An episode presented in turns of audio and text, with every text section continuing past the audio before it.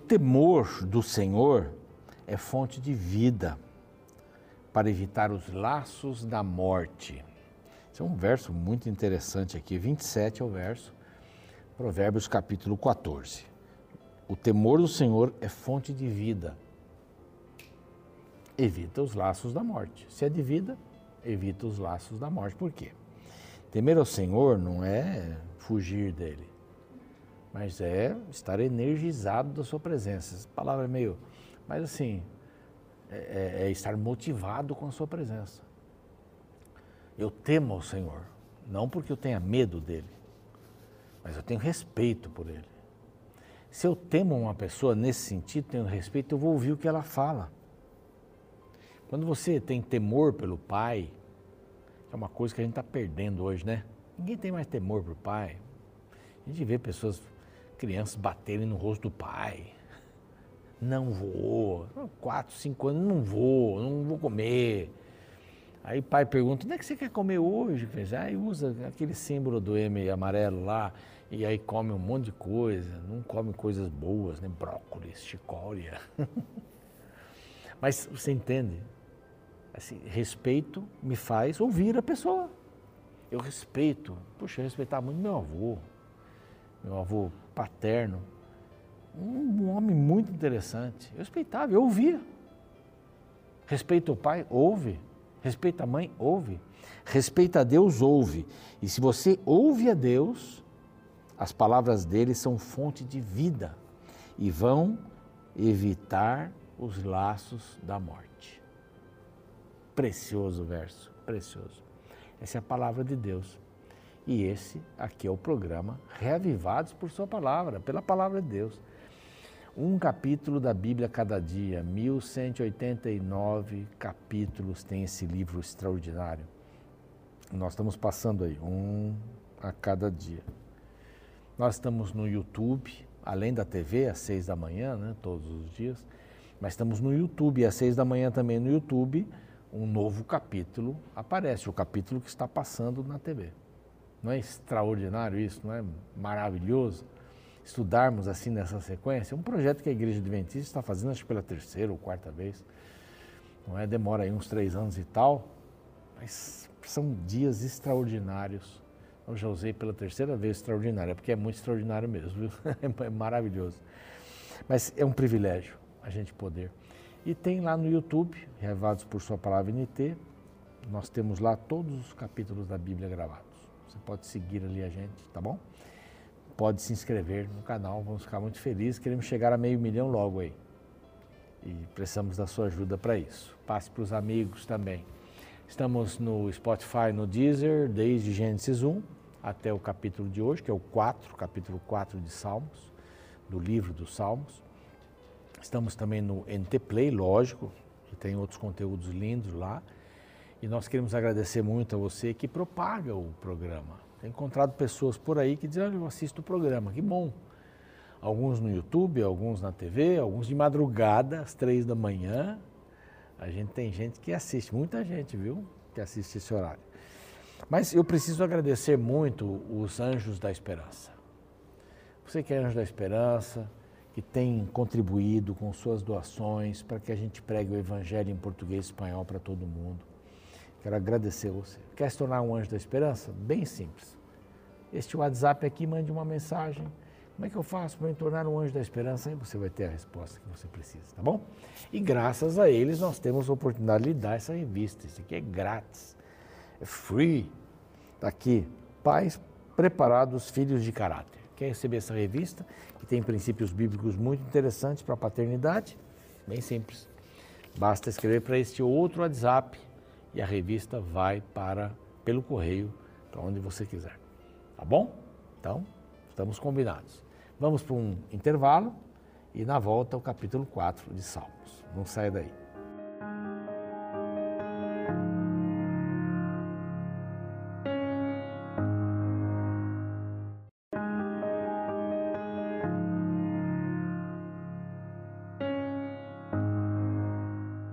Voltamos.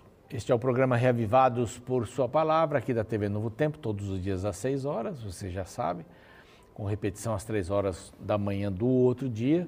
E também estamos no YouTube, o nosso canal é Reavivados por Sua Palavra NT. Este é o canal oficial da Novo Tempo e do programa Reavivados por Sua Palavra, tá bom? Vai lá, se inscreva, tem oportunidade para isso. Salmo 4 é lindo, muito lindo. Não é uma sequência aqui, eu não quero criar uma sequência, mas o primeiro salmo ele dá o tom.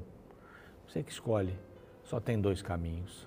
Ande pelo caminho dos retos que você vai ter uma bem-aventurança, você vai ser feliz. Segundo Salmo, olha, é, não sou eu que tenho que me desviar, é você que tem que se desviar do seu mau caminho, porque eu sou o farol, eu indico o perigo, eu indico a palavra certa.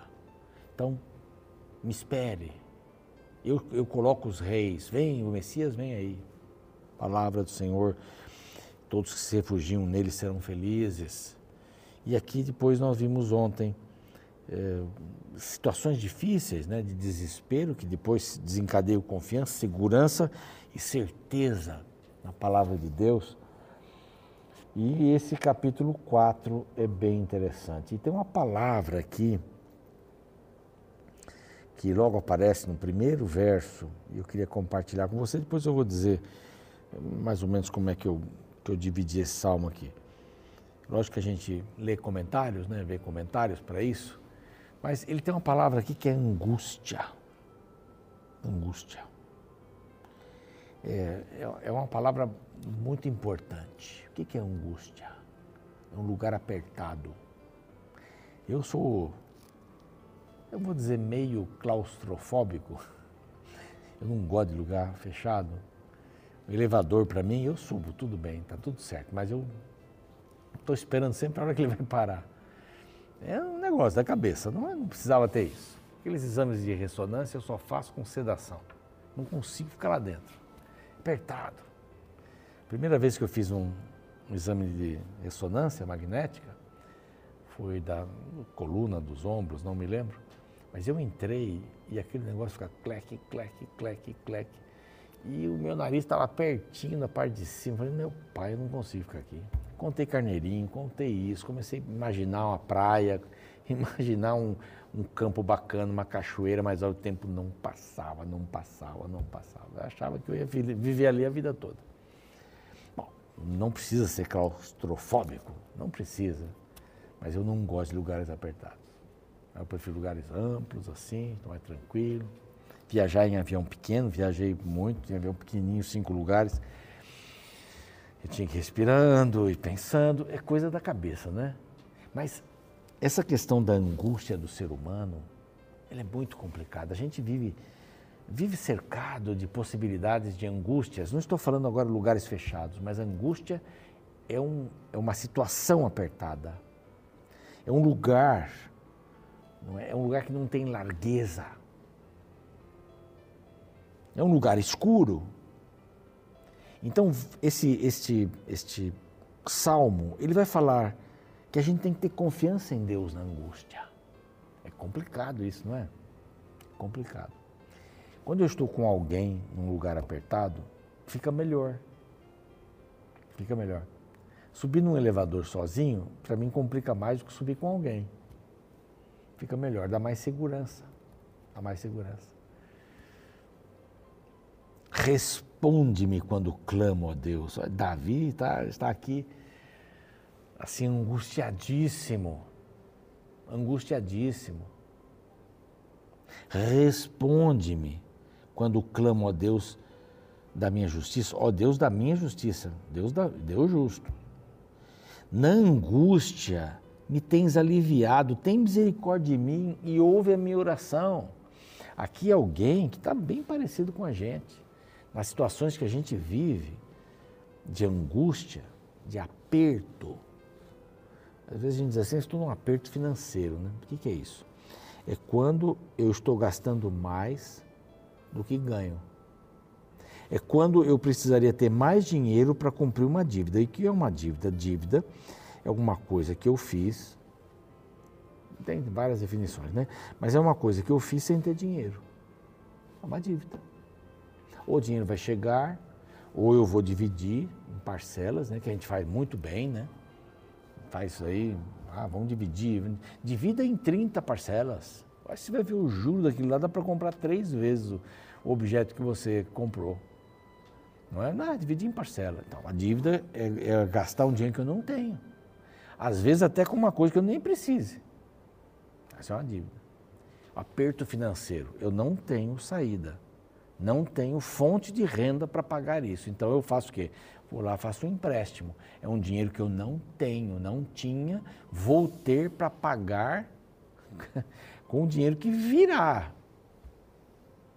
E antigamente a gente dizia assim: devo, não nego, pago quando puder, né? Você entende? Hoje a gente diz assim: devo, não pago, nego enquanto puder. Um aperto financeiro, às vezes as pessoas fazem isso. Aqui é um aperto emocional é um, é um aperto espiritual. E diz, Senhor, ouve a minha oração. Primeiro, ele fala, está falando aqui, para os homens. Depois ele vai falar dos homens. E finalmente ele vai falar de si mesmo. Então ele começa falando para os homens: Ó oh, homens, até quando tornareis a minha glória em vexame Amare, e amareis a vaidade? E buscareis a mentira?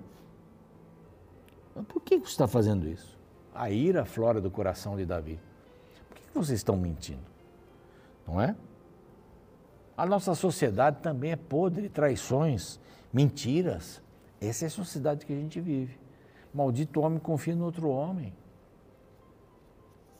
As propagandas financeiras, assim, aqui você pode ter confiança.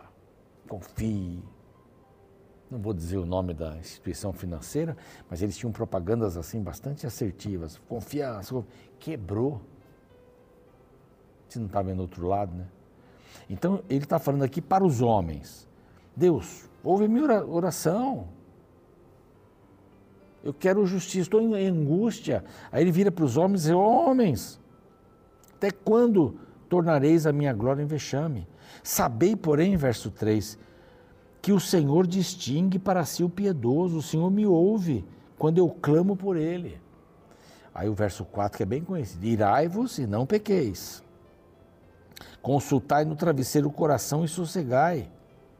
Irai-vos e não pequeis. Eu posso ficar com tristeza de alguma coisa que não está acontecendo, uma perseguição, mas eu não preciso pecar. Eu não preciso ir até as consequências. É, não preciso buscar aquela pessoa e destratá-la. É uma, é questão íntima também do pensamento. Estou em angústia, está apertado, mas isso não quer dizer que eu preciso morrer.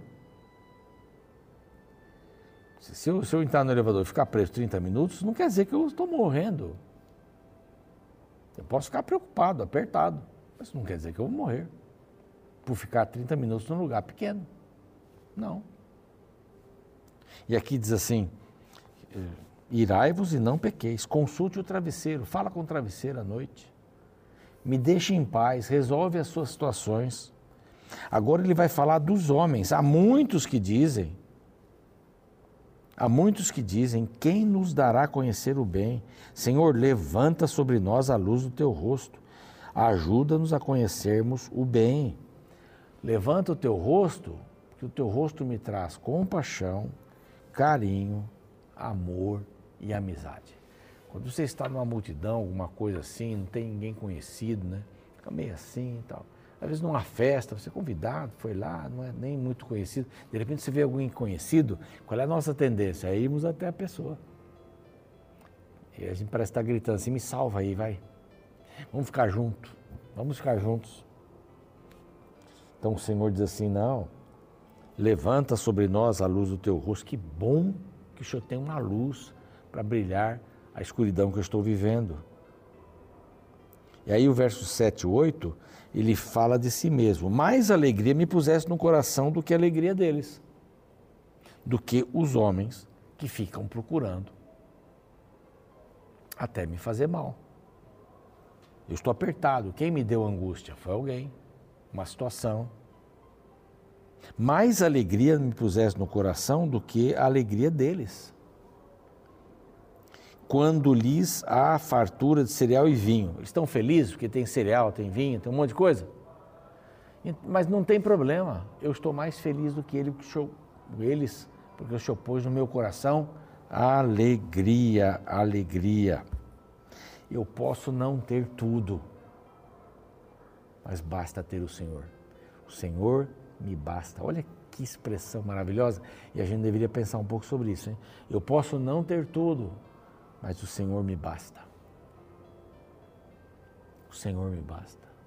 Porque Ele que vem, quem vai me dar alegria diante da, da, da apertura da vida, da angústia, Ele vai me dar alegria.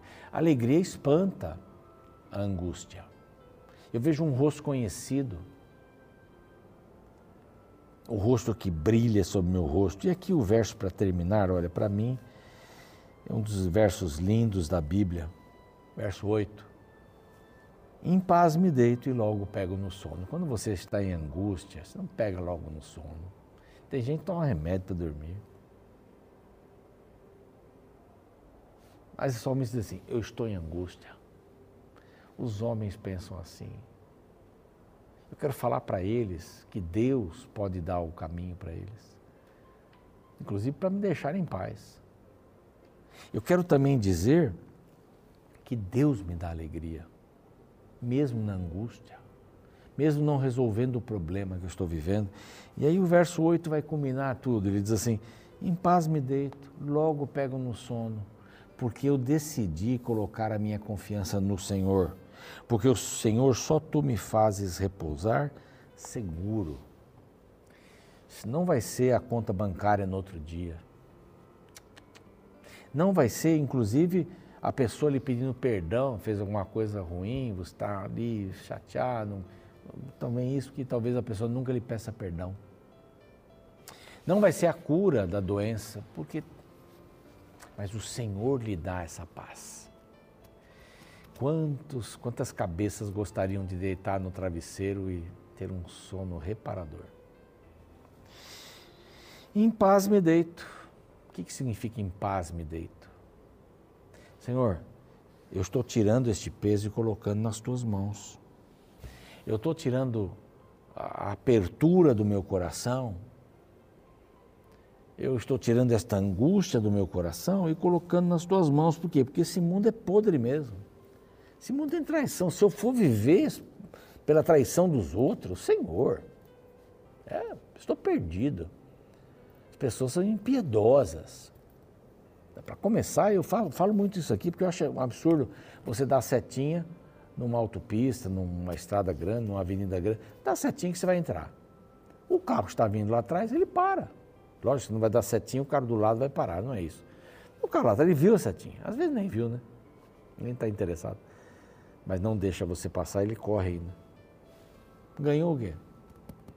Mas ele diz assim, não, eu não vou pegar isso e machucar meu coração, em paz me deito. Isso é problema dele. Logo pego no sono.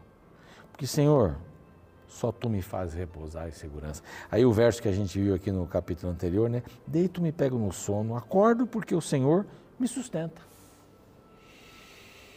Vamos respirar fundo, né? Vamos viver assim em paz? Vamos orar. Pai amado, nós queremos essa paz.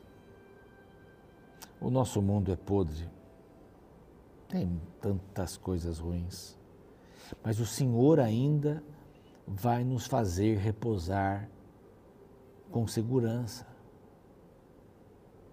Que, os, que busquemos ao Senhor, que clamemos ao Senhor, mas que saiamos deste encontro contigo com paz no coração. Vamos depositar todas as nossas ansiedades no teu colo. E vamos ficar ali no teu colo como refúgio. Ajuda-nos a termos esta visão deste lindo salmo em nome de Jesus. Amém. O programa segue, eu fico por aqui. Amanhã tem mais. Capítulo 5 amanhã, hein? A proteção contra os ímpios. É Davi de novo falando aqui, são vários salmos de Davi. Espera amanhã. Em junho de 2009, todos os noticiários do mundo giravam em torno da trágica notícia da morte do cantor Michael Jackson, aos 50 anos, na cidade de Los Angeles. Uma extensa investigação para apurar as razões da morte foi iniciada, e ao final, foi descoberto que o cantor pop faleceu de overdose de Propofol, um poderoso anestésico utilizado para induzir ao sono. No mesmo ano, uma pesquisa realizada no Brasil pela Agência Nacional de Vigilância Sanitária, Anvisa, constatou que em 10 anos a venda de tranquilizantes químicos de indução ao sono havia crescido mais de mil por cento no país. Segundo o jornal O Globo, a compra de tais medicamentos cresceu em ritmo alarmante entre os brasileiros. De 2017 até 2020, por exemplo, aumentou 121,5%, saltando de 10,5 para 23,4 milhões de caixas vendidas. Em 2021, houve uma ligeira queda, porém ainda em patamar elevado, terminando o ano com 19 milhões de embalagens comercializadas. Em 2022, somente nos seis primeiros meses do ano, foram 10,6 milhões, uma tendência de subida novamente. Todos esses dados mostram que no mundo agitado e ansioso no qual vivemos, cada vez são mais raras pessoas que conseguem chegar à noite e descansar tranquilas. Na verdade, nem todo o dinheiro do mundo, nem toda a fama da sociedade, nem todo o poder do comércio podem comprar o sentimento mais sublime que o homem pode ter no coração, chamado paz. Onde encontrar a paz de espírito, então? O Salmo 4 aponta o caminho para encontrá-lo. A partir do verso 7 lemos: Mais alegria me puseste no coração do que a alegria deles, quando lhes há fartura de cereal e de vinho. Em paz me deito e logo pego no sono, porque, Senhor, só tu me fazes repousar seguro. Interessante como o salmista apresenta um grupo de pessoas que tinham uma vida financeira farta, mas não tinha alegria. Eles tinham bens materiais, mas não tinham a paz nem o sono tranquilo. Isso mostra que as conquistas externas nem sempre são sinais de vitórias internas.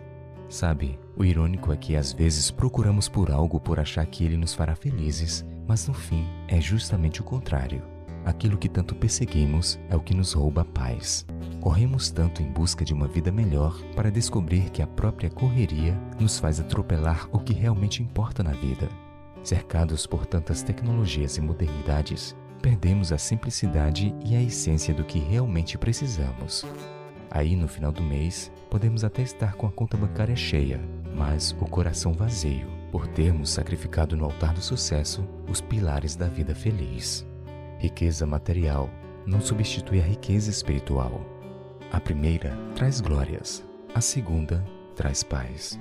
Como afirmou Benjamin Franklin, paz e harmonia, eis a verdadeira riqueza de uma família.